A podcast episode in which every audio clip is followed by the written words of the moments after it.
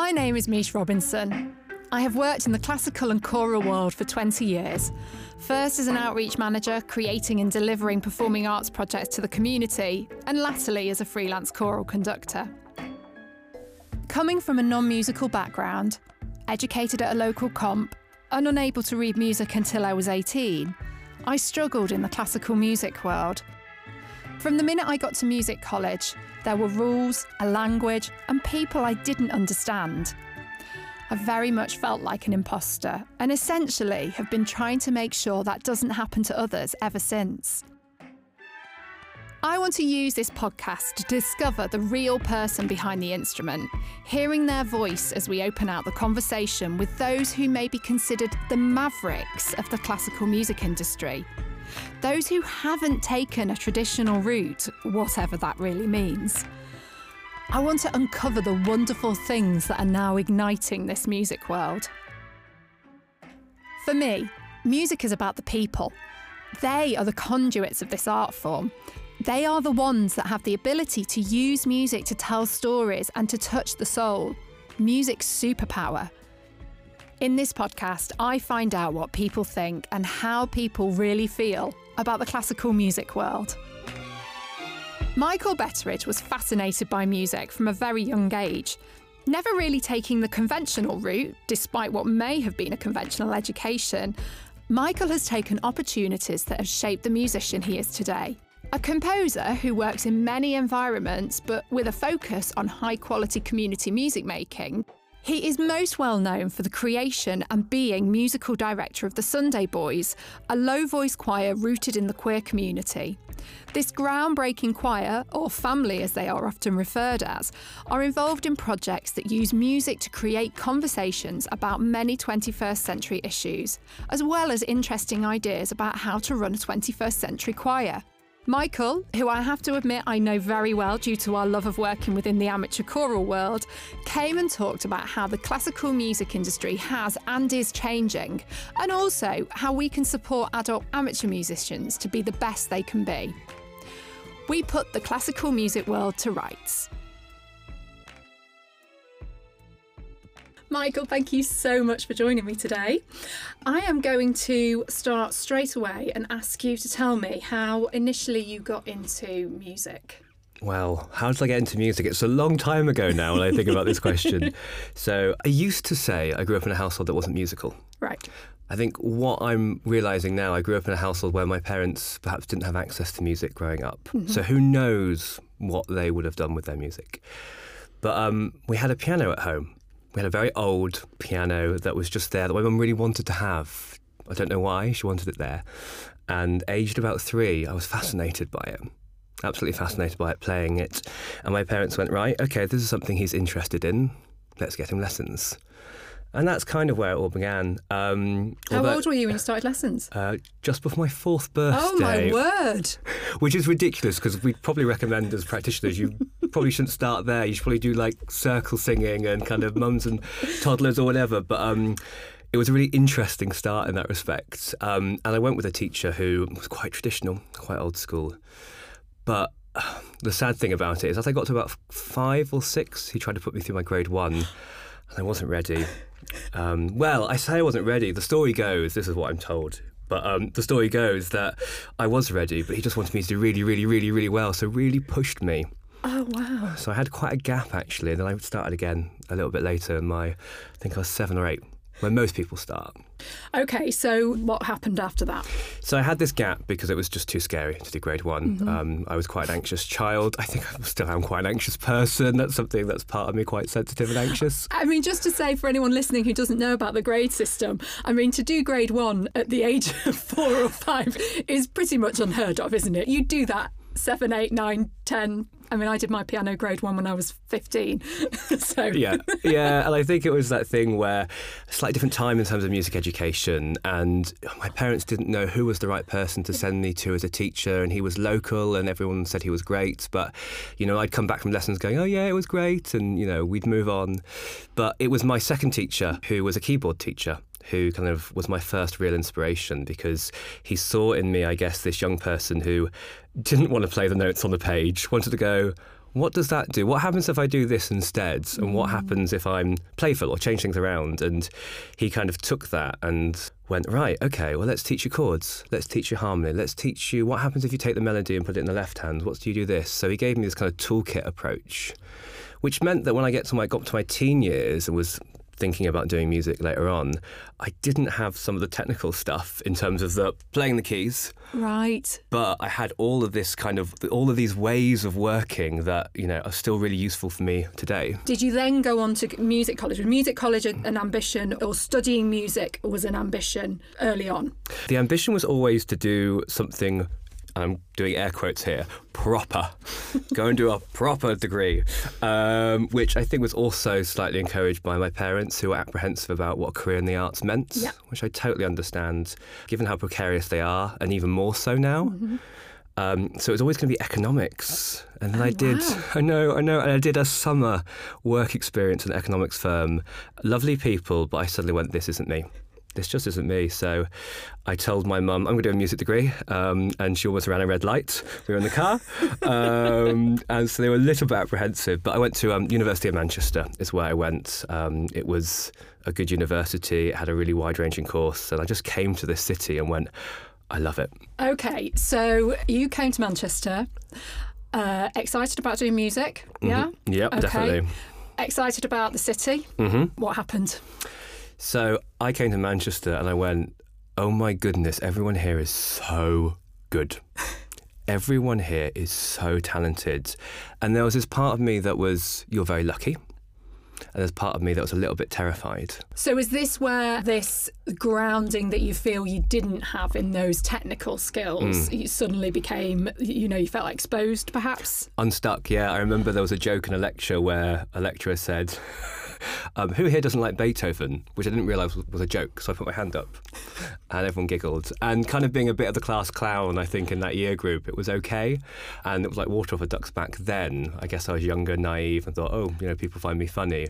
But there was this sense of a lot of people had been playing in orchestras. I never played an orchestral instrument. A lot of people had sung in choirs, National Youth Choir Great Britain. A lot of people knew each other already at Manchester, and it was like, how? How? I, I did musicals. I did musicals at school. They were fun. West Side Story. I know Bernstein. Um, so there was, there's this little bit of going, oh, I don't quite fit in. Okay. But I, I say that I made so many friends and so many wonderful friends and colleagues who are either in music today or not anymore. Um, and it was a fantastic place to be. It's interesting though that you say that because uh, I've picked up on this before and, and my own experiences as well of going into that sort of music environment. It does feel like there's a community that you have become part of growing up. Or not. And within that community, there's kind of a load of rules and a load of knowledge and a, a load of stuff that going into for the first time. I mean, I went to uh, music college and the only opera singer I'd ever heard of was Lesley Garrett. Yeah. And people sneered at that. I mean, I love Lesley, and I didn't understand why. Was that a similar thing for you, or was university not quite as bad as that? I think university as an experience was better than uh, other training experiences. I think for me personally, being really honest, I enjoyed University of Manchester more than Music College when I went to my Okay. masters at the Royal Northern, and we'll probably get onto that. But part of that, I think, was I met a lot of different people doing different things at University of Manchester. Fantastic department was then, still is, but a real diversity of people in terms of what they wanted to get out of a degree and what they wanted from their music. There was a little bit of everything, which is very me. And being so green, I came to it. I was like, oh, I'll do a little bit of singing in the musical. I'll do a little bit of choral singing. I'll do a little bit of composing, a little bit of academia. And that worked really well for me at Manchester with this, yeah, really diverse group. Okay. Did you go in as a composer? I went in as a general musician. Okay. So I think you had to have then a grade eight distinction and grade five piano Wow. and three A's. I didn't get that. So there was part of me that went, oh, I'm really lucky to be here because I didn't. And I discovered that loads of people didn't get those Okay. grades. So it's fine. But there was a kind of um, sense of it was a general music degree. And I did go in actually thinking I wanted to be a composer. But that disappeared a little bit over my time and then came back a little bit later. Okay, tell me a bit about that. So I think I was so shocked by the range of music um, that existed. I hadn't been exposed to 21st century classical music Right. at school, despite the fact that I was very lucky to go to a school, a state school, but a state school where loads of the staff composed. So it was very normalised for me when I was 16, 17, 18, and it was very open. I think when I came to university, and this might have been me being green or naive or young or new to it, but there was part of me, there was part of this kind of going, you need to compose a certain way that I felt. Hmm. And whether that was there or not, there was this energy around these are what composers are doing nowadays, and you should be mimicking it. And it's a tricky one because as a composer and teaching composition, you want to be encouraging your young people that you're working with or whoever you're working with to explore different sounds and ideas. But it was, it didn't feel quite me yet. Right. I wasn't ready to kind of go, I want to hear all these new sounds and experiment with them. Yeah, I was a little bit insecure about that. And I think that turned me off of composition for a bit whilst at Manchester. So, was that a case of maturity? Was that a case of needing to grow up a bit, of needing to kind of go and just try something else that felt more comfortable at the time? I think there's some of that. Um, I think for me, it was such a candy store going to Manchester.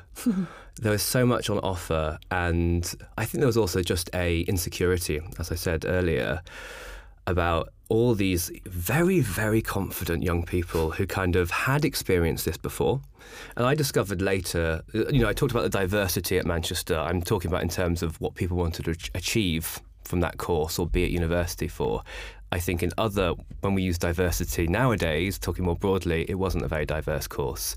There were a lot of people that are privately educated who had many, many opportunities that I didn't know existed.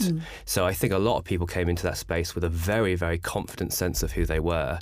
Um, and you thrive. If you know who you are, and I think we'll return to this quite a lot in this conversation, but if you know who you are aged 18, or pretend you do, or show you do, you get further because that is our world as musicians. It's about that knowing thyself and being a performer, isn't it? That's it, and, and kind of coming in at the, as the full package, whatever that means. Yeah, that's really interesting because that was certainly my experience. I mean, having come from a state school, never really mixed with people from private school. Actually, um, I, I just it, I'd never seen anything like it in terms of the confidence in young people. We, I, yeah, I really kind of felt I was bumbling my way through where other people were were just kind of yeah being themselves, knowing what that was. Okay, so obviously you said you came back to composing and then went on to music college is that right? Okay so how was that different? What happened there? So there was a throughout my undergraduate there was this who am I? What do I want to do? I love music. Oh, I'll do a little bit of musical theatre. I auditioned for the Royal Academy as a musical director. So it's that musical theatre world that I still dip into every so often. Um, so there was this what am I doing? And then took a few years out uh, worked for Birmingham Contemporary Music Group who are a fantastic organisation and kind of got a sense of what the real world was like. Oh, okay. um, and that was a real eye opener on many levels. That's where a lot of my um, learning and participation work came in, and that's really where it all started for me. But I knew I wanted to progress my composing further, so I had several options, and in the end, I decided to stay in Manchester and go to the Royal Northern. They offered me a scholarship, which even now I'm like, oh, a scholarship! I mean, my goodness, I must have been doing something right. just before we go on though what made you take a year out i mean that's i think that's really mature at hmm. that age you know especially in music where there's this kind of sense of you know you've got to do it you've got to do it immediately you've got to you've got to be the best you can all the time but what made you put the pause on well, I suppose you didn't because you went to BCMG, but Yeah. what, what was it? I think it's that sense of, again, not quite knowing Yeah. and being nervous about making a choice. I think, if I remember correctly, see, it's such a long time ago, I can't remember if I applied for a postgrad at that point. Um, but if I did, it doesn't kind of stick in my head as something I really missed. I think the job at BCMG was like, this is something different and exciting. And I think that felt right. And I was still composing. I think there was also part of me that still didn't feel ready. I did really well in my undergraduate as a composer. Um, you know, I came top of my year, if I remember correctly, in composition, which is quite a big thing if you look at some of the people in my year and what they've done and what they've achieved. Fantastic people, fantastic composers. So that is quite an accolade if you believe a mark system to mark compositions is important. And there's a debate there, isn't there? Um, but even so, it shows that I cared about something, and people in industry, in academia, are going, well, "This is good work." But even then, I didn't feel ready. Um, even throughout my masters, like I look back at my masters and go, I did so many lovely projects and wrote music that I was really, some of it I was proud of at the time, but it, I feel very, very detached from that time and detached from the learning actually. Okay, but I am assuming that doing that postgrad at music college obviously sent you on a path. I wouldn't be where I am as a composer and an artist without the Royal Northern. Mm-hmm. That's not to say that my time there was perfect Mm-hmm.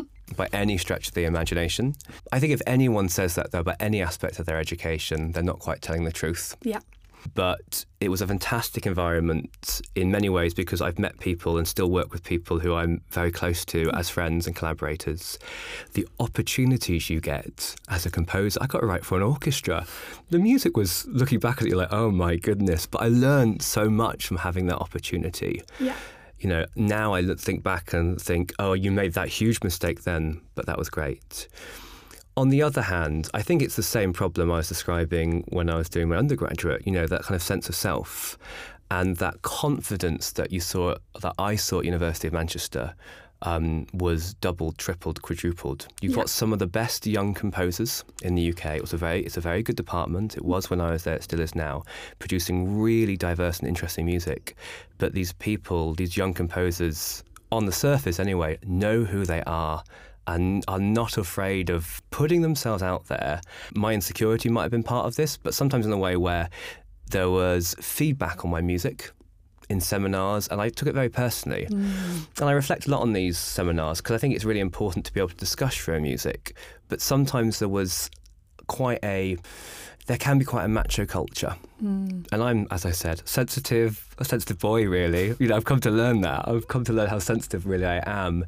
And sometimes our environments, putting our young musicians and composers, when they're still really young in this position where they're standing in front of their peers, the composers and performers of the future, you know, they will be the industry and saying, right, talk about your music, D- defend it almost.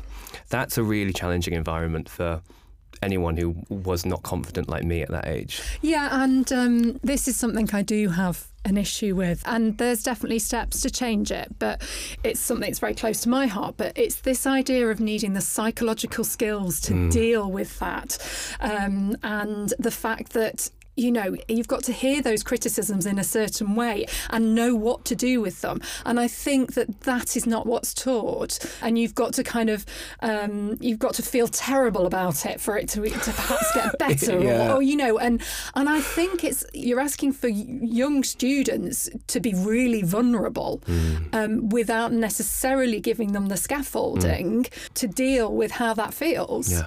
Yeah. And I think you look at other countries, and as I understand them, I look at my colleagues, my composer friends in other countries, and look at their journeys, and they're a lot more gradual. Right. I think there's this tendency in the UK to really hothouse. Mm. You know, we've got these fantastic junior departments, and some of them in this country are brilliant and really good at ensuring a diverse range of young people can access high quality music education. Um, but we need that for everyone. We need everyone to have the opportunity to present a composition aged 14, 15, have really gentle, supportive feedback so that becomes normalised, and then understand that people are at really different rates of mm-hmm. kind of progress and where they are in terms of who they are, who they might become, what they might achieve with their music making.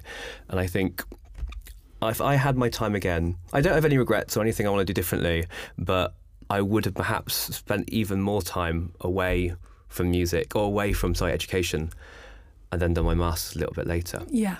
Um, but I didn't really know people did that. Yeah. Yeah.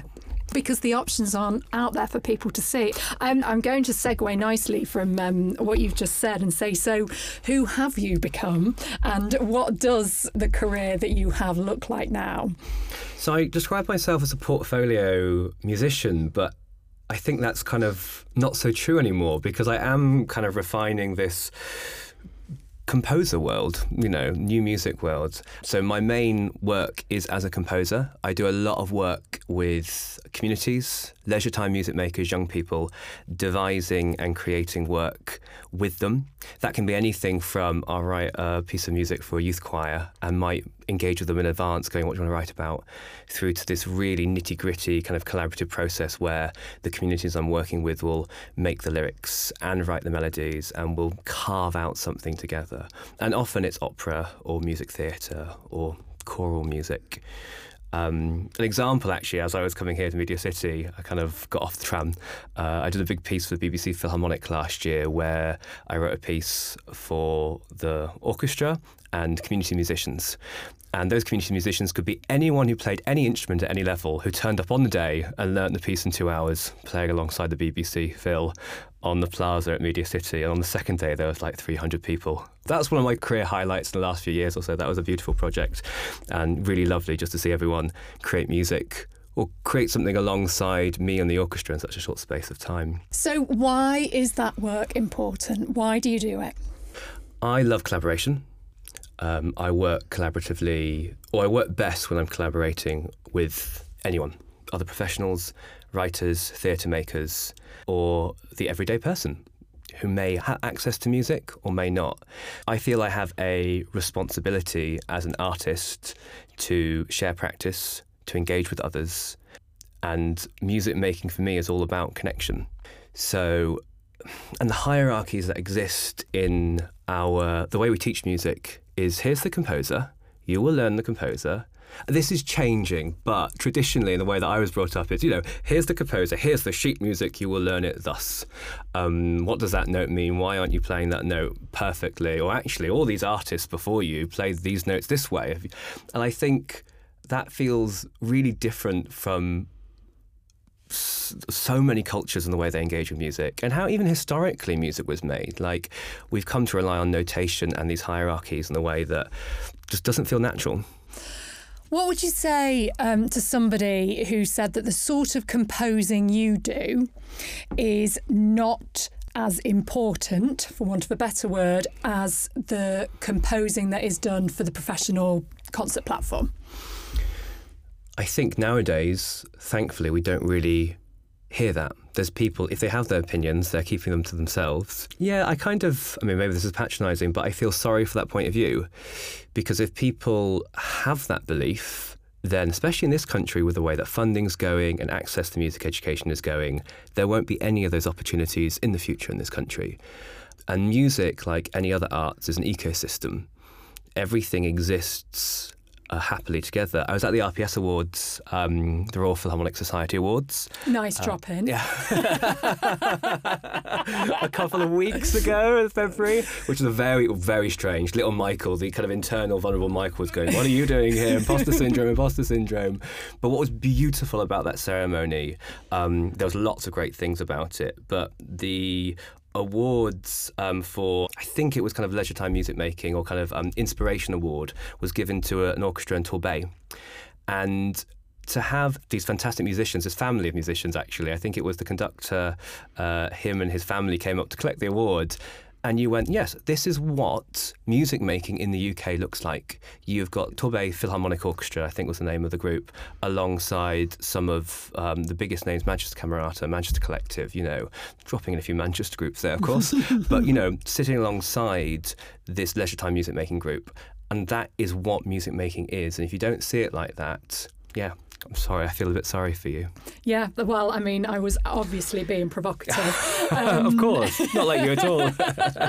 because um, I really do think it's, um, I do think it's an issue we still have in this country, and whether it is kept quiet or not, um, I think there's this issue of horses for courses, of, of realising that there's different roles within the classical music industry or the and, and community music, mm. all of which are important, mm-hmm. all of which need skill, some similar skill, some different skill, and um, I just my concern and, and my experience is sometimes that working in community music is not quite given the same respect, um, and actually it's it's a really skilled job.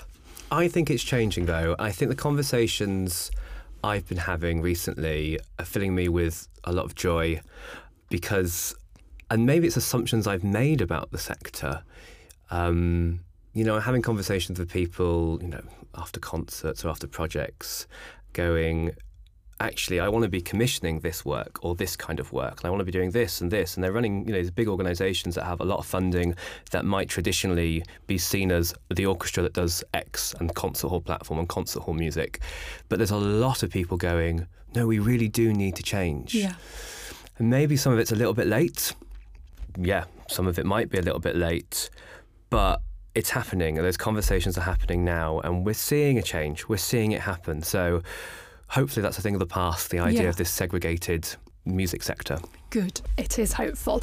Now, I happen to know, because I have also worked with you on this, that you've got another string to your bow. Um, tell me about that. Alongside composing, I run a choir called the Sunday Boys, which is a low voiced, open access LGBTQ choir. When we say low voice, we mean tenor and bass range.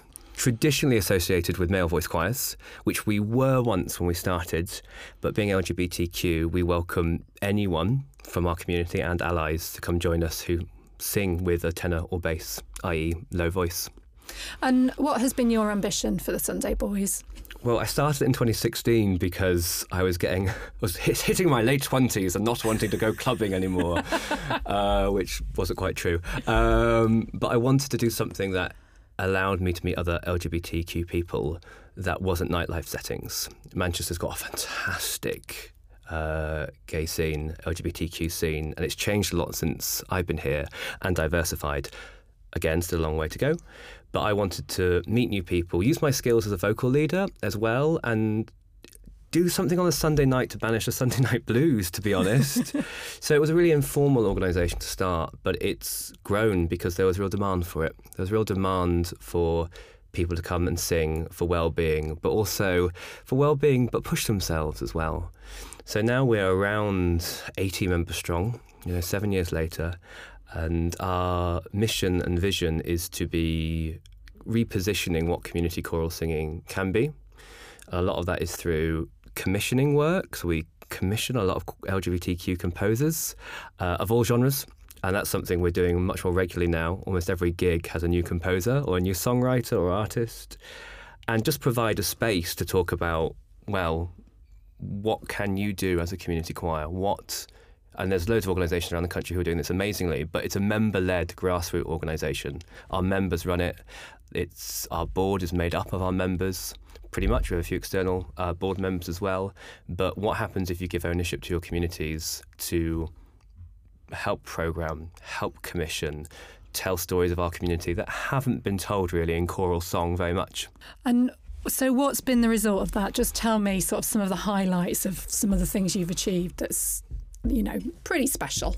Our first gig in 2017, or our first full length gig, I should say, was called 50 Years of Change.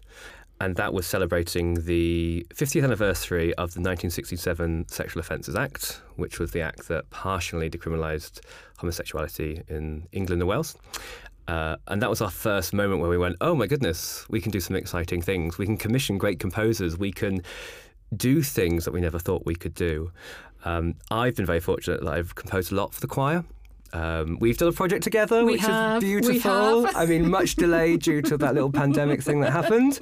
Um, but that happened last September. We brought it to life, and that was the first time the choir sang with orchestra. The first time I had written for, yeah, SATB and orchestra. It was a big work for me. I'm working with a very dear collaborator, Rebecca Hurst, and learning a lot from yourself. Of course, it was really great to bring both both choirs together. So I ran an upper voice choir, which was uh, all female, and uh, yeah, we worked together on um, on a project about platonic friendship. Yes, and it was one of those moments where, when we were researching, discussing it, it's, we were going, why hasn't there been something about this before? There's so many, of course, religious um, oratorios or cantatas, but there's nothing about exploring what it means to be a friend. Yeah, platonic friendships are just not celebrated in the same way. Um, and maybe it's that, again, we're trying to challenge as a choir what music should be about when you're singing with many voices. And that's one of the projects that did that. I also think um, what strikes me about the Sunday Boys is that you are very much singing music that is about experiences either of the choir or of the people that the choir know, and it is very rooted in the LGBTQ community. What does singing in the Sunday Boys do for the members? we know from our membership that choir is such an important part of their lives. It's a family, it's a community. And, you know, many people come to choir in search of that community. We know from our membership that sometimes people come out later in life. That's something that happens, more common than people think. And LGBTQ spaces, that nightlife space, is perhaps not what they want to be doing. So they find an access point through music.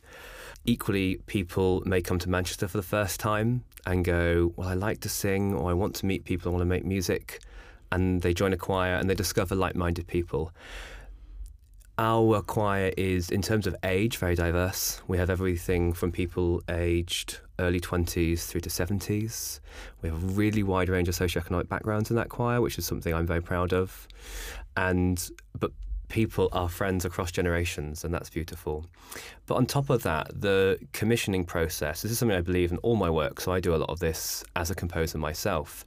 Sometimes it's really hard to have conversations about identity and who you are, especially with people in your community who might be different in other ways uh, due to age or location, or geography, as it were. Um, we can have those conversations about the LGBTQ experience and how hard that is, but also how joyful that is through our music making. Mm. So we bring in great artists that start those conversations, and it's a safe space because we're doing it through our music making. Yeah. We are celebrating that and exploring that through music making, holding each other through that process. Mm.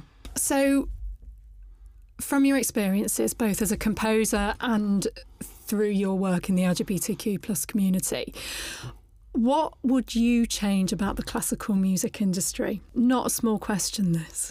Not a small question at all. And how long have you got?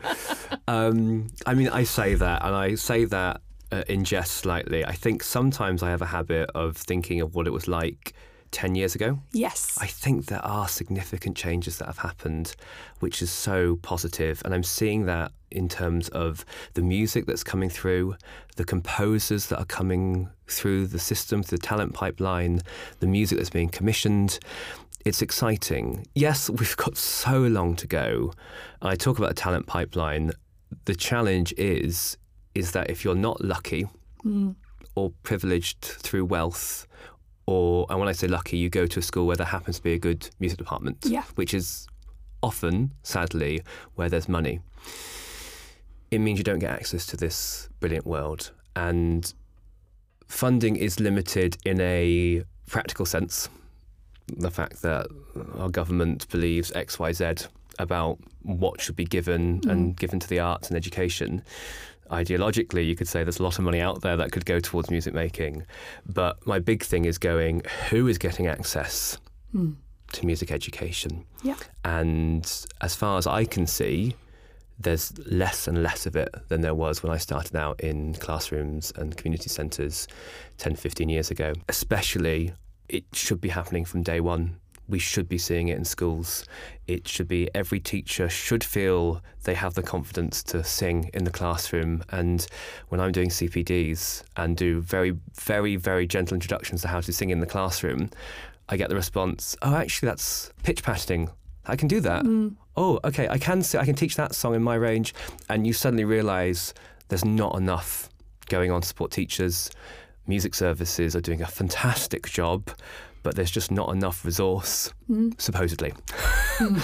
and then what we're going to see, we're going to see audiences. We're not going to see audiences in future for this work. We're going to, which is only part of the problem, but everyone has the right to arts, and everyone has the right to express themselves, explore themselves in that way, explore what the arts mean to them. Music has a particular function in the sense that it doesn't have to be words, it doesn't have to be um, cerebral, it can be a response. Mm-hmm.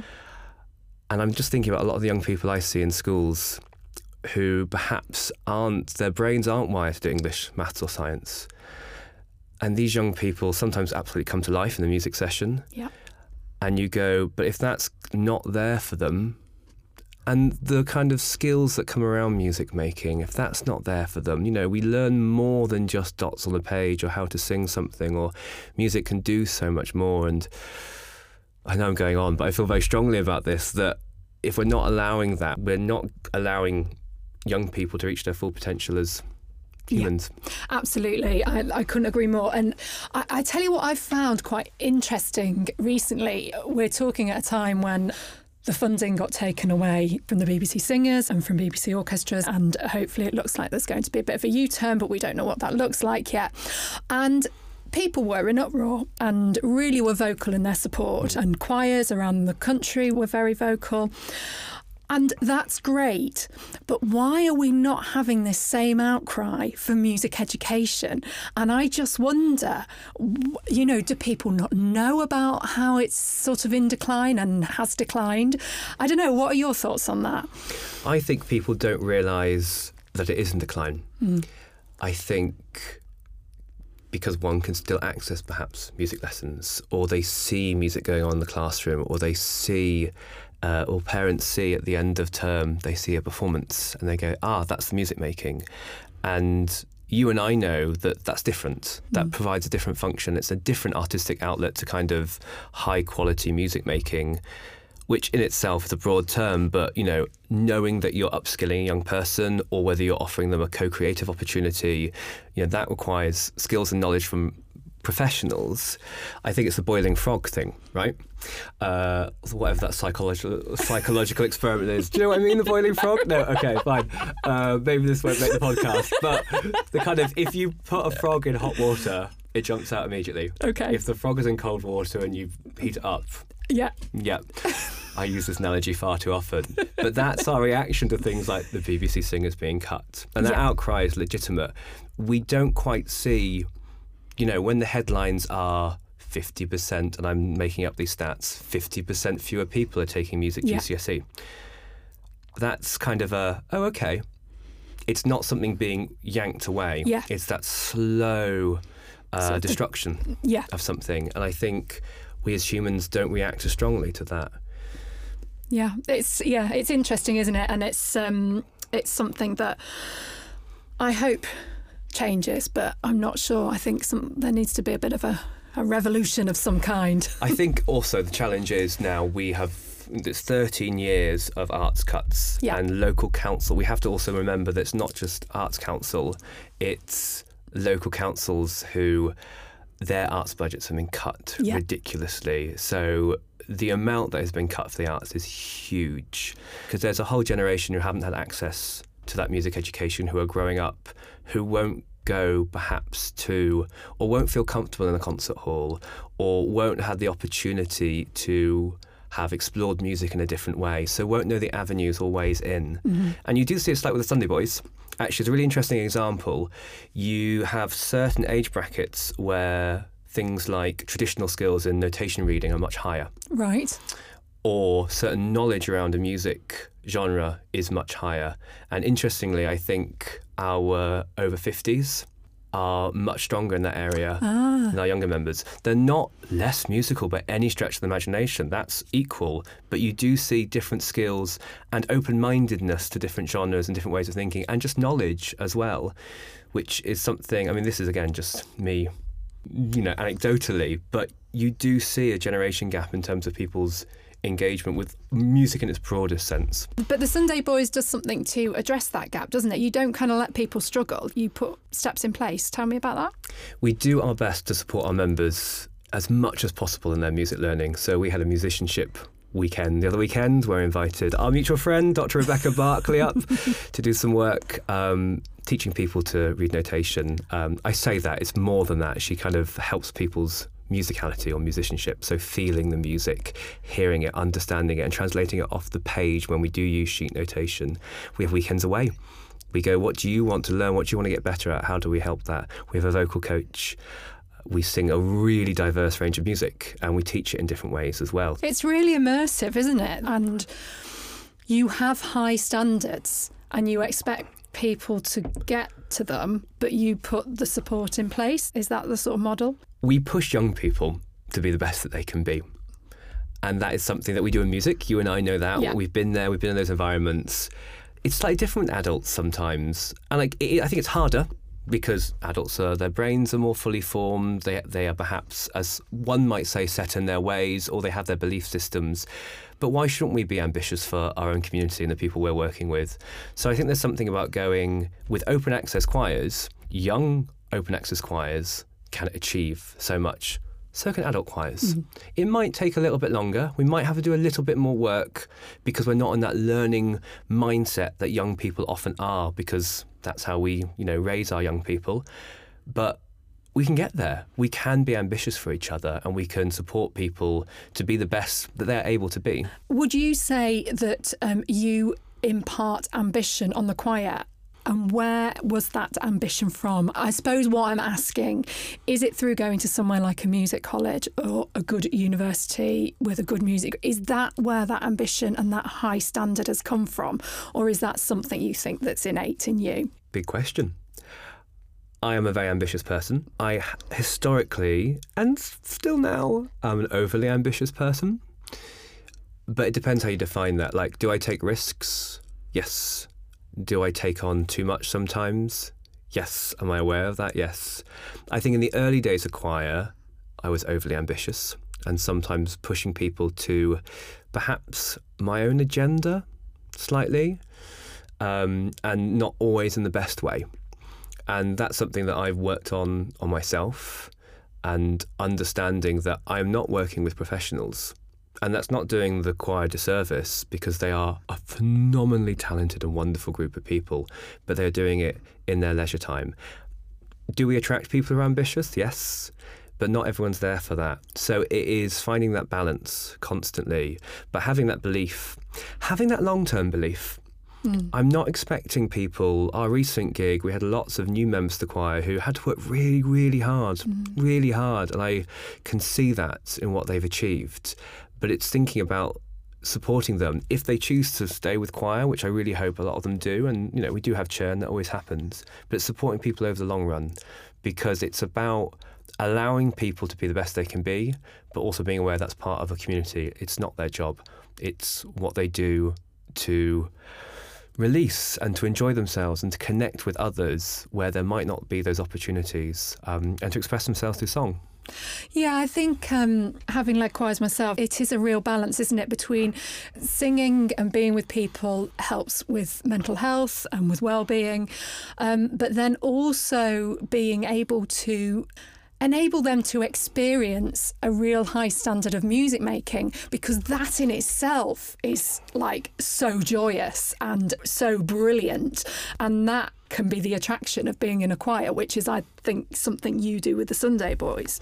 Yeah and i think it was growing up i didn't get the opportunity to i sang in choirs but and i sang in musicals but there's something about the wonderful precision and being as one but being yourself in a choir there's a kind of belief, of, you know, when we're working with choirs and getting them to the, the best that we can, you know, we try and be as similar as possible. Now, everyone's physiologically different. They're going to make different vowel sounds. They come from different parts of the country. We can do that. But my belief is how can we do everything as one whilst being ourselves? And there's nothing like that. I don't think any. Maybe dance compares something mm-hmm. similar, but there is some. There's nothing better than being able to do something with your colleagues and friends, and peers and community, singing as one, taking that breath together, doing everything totally tightly mm. and for an audience. I think sometimes I forget the audience because I'm just so thinking about, right, where does that T go? Where's that constant go? How do I make that tight? But doing it and celebrating yourself on that stage to people who may know your experience, may not know your experience, mm. and learn from it is why choral singing and music making is so much. There's so much in it that we and we should celebrate all parts of it. Yeah, and actually, I'm thinking about the composing work that you've talked about and the community work that you do. It's the same thing, isn't it? You're yeah. enabling everyone to have a moment individually, but collectively, and yeah, it is really powerful. It's great, and I think it's the whole thing about being able to sing and perform your own experiences. I mean, the thing that ties all my work together is celebrating identity and oneself through music making. Okay. It's why I work with text. It's why I work in opera and choral and voice. I do do instrumental work quite a lot, and I love it. But it's going about what story are we telling? Whose story are we telling? How can we tell it? How can we perform it mm. and celebrate ourselves? High quality music making, but also go, hey, this is me. This is my story through song. And yeah, maybe this is a realization moment for me, but that's what I do. That's the thing that ties everything together. It's like, who am I and how do I celebrate that through music? Fabulous. I have got one last question for you. Mm. What advice would you give to your younger self? Take risks, take more risks, don't rush. I tell myself that now. So it's not, I'm still kind of young. I'm in my 30s. You're young. yeah, yeah, good. Thank you. I wasn't fishing, I promise. Um, but like, you don't have to rush. Yeah. And I see this a lot with I see a lot of myself in younger composers, the frustration. And it is a really frustrating time, especially in this country, to be a composer. There are more and more of us training and fewer and fewer opportunities. But there is that real frustration of not getting where they think they should be. Mm. And it's not a race.